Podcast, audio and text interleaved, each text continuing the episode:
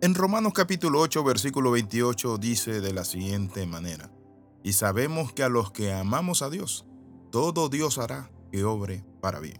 Bienvenido al devocional titulado Un buen fracaso.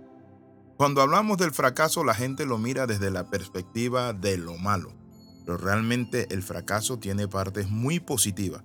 Y hoy quiero compartirle y que juntos analicemos, veamos la parte positiva del fracaso.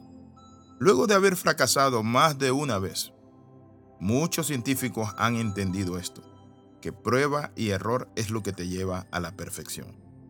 Tomás Alva Edison hizo bombillas, muchas de ellas, y se quemaban. Pero ¿saben qué? Luchando y con persistencia superó el fracaso.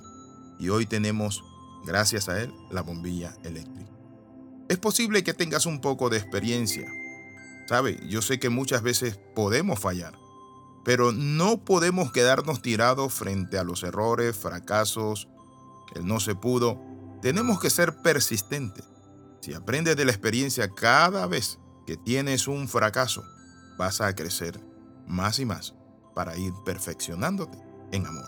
Cuando hablamos de lo que dice Romanos capítulo 8, versículo 28, sabemos que a los que aman a Dios todo obra para bien. Dios hará que todas las cosas le ayuden a bien. Entonces, frente a los fracasos, nosotros tenemos que entender esto, que cuando las personas fracasan, se humillan, es la forma en que Dios los levanta. La Biblia dice: humillaos bajo la poderosa mano de Dios, para que cuando fuere tiempo, Él os exalte. Por eso es claro el texto cuando dice que el que se exalta será humillado, mas el que se humilla será exaltado. Frente a los fracasos, ¿qué podemos hacer? En primer lugar, mantener la calma. Aprende a tomar control de tus emociones. No dejes que tus emociones pasen por encima de ti, que te hagan sentir como un inútil, que no puedes, que eres digno de lástima, que todo te sale mal, que te echaron una brujería, que la suerte no te acompaña, etcétera, etcétera. Si fracasaste en cualquier emprendimiento que hayas intentado, nuevamente vuelve a intentarlo una y otra vez. Pues no debes dejarte latigar por las circunstancias. No te castigues tampoco por no obtener los resultados que tú esperabas. Canaliza tus sentimientos. Esos sentimientos negativos, respira profundo, renueva tu fuerza para retomar una mentalidad positiva y volverlo a intentar. Ama a Dios y Él hará grandes cosas en tu vida. Aprende de los fracasos tuyos, pero también de los de otros. Se dice que la diferencia entre el inteligente y el sabio es muy abismal. ¿Y saben cuál es la diferencia entre el inteligente y el sabio? Es que el inteligente se quiebra la cara, fracasa, sus experiencias son duras, dolorosas, y aprende quebrándose la cara. Pero el sabio aprende del inteligente. Así que debemos de aprender de los fracasos de otros. Por eso hay un dicho latinoamericano que dice: cuando ves las barbas arder de tu vecino, pon la tuya en remojo. Aprende de ellos antes que te pase a ti. Si estás iniciando un negocio, aprende de quienes ya pasaron por todo el proceso. Debes buscarle y sentarte con ellos. Olvídate de lo que piensan también los demás. Cuando caigas, seguramente habrán personas que se burlen de ti y quieren ridiculizarte ante otros. Es ahí donde entras para tomar el control de la situación y mostrar de que nada ha pasado. Nadie en realidad logrará ridiculizarte. Si pasa es porque eres tú mismo el que se considera ridículo. ¿Qué de malo tiene de caer? ¿Quién no ha caído en la vida? ¿Quién no ha fracasado? ¿Quién no ha cometido errores? Ahora, ¿a dónde han llegado aquellos que no toman riesgo o que caen y no se levantan para volverlo a intentar? A ninguna parte. Simplemente se han quedado de brazos cruzados buscando la lástima de la gente. Ya deja de escuchar palabras negativas. Si fracasaste, pues retoma más fuerza de las iniciales para seguir adelante. Nadie puede decir si llegarás a la meta o no, porque en realidad puedes llegar. Por eso la Biblia dice: todo lo puedo en Cristo que me fortalece. Eso es determinación. Como dijo Otmandino: si mi determinación es mayor que el fracaso, en la vida triunfaré. Sonríe, no te preocupes.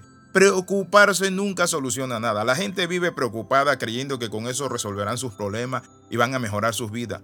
Cuando alguien ha tomado una buena decisión, aunque sea y pase algo negativo, es allí donde la persona tiene que entender que lo negativo pasó, pero su idea es buena y debe prevalecer. Entonces, uno de los últimos consejos es permanecer con optimismo, con fe, creyendo que el futuro Dios lo ha puesto en nuestras manos. A largo plazo, tus fracasos importarán realmente poco. Muy pocas veces fracasar nos destruye la vida. La mayoría de las veces los que tenemos, mi amigo, que ver fracasos es que simplemente tenemos lecciones de él y aprendemos y maduramos y crecemos.